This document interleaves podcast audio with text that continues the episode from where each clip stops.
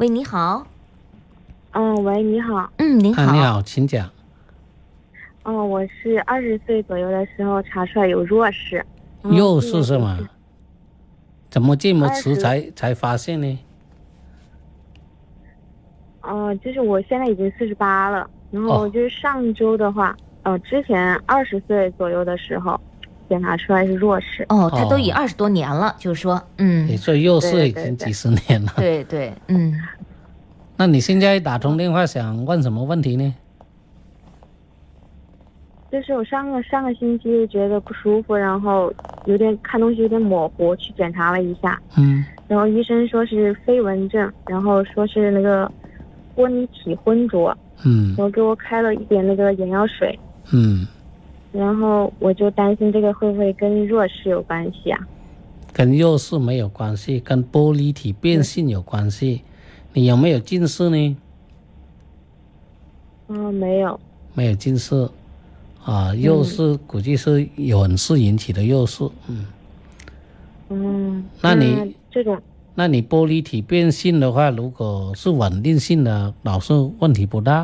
嗯这飞蚊症呢，这个呢，呃，跟玻璃体变性有关，哦，呃，通常它对视力没有影响，呃，这个呢，它就是说可以终身无害。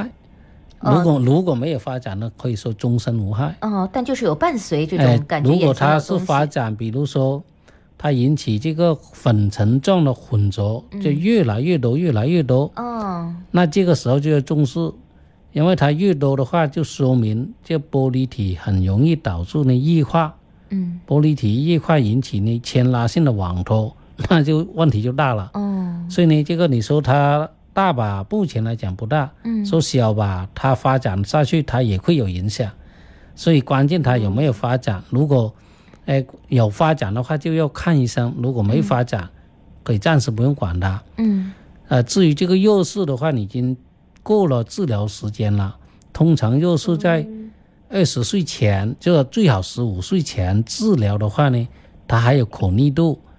啊、你这个已经四十多岁了，那就没有治疗意义，知道吧？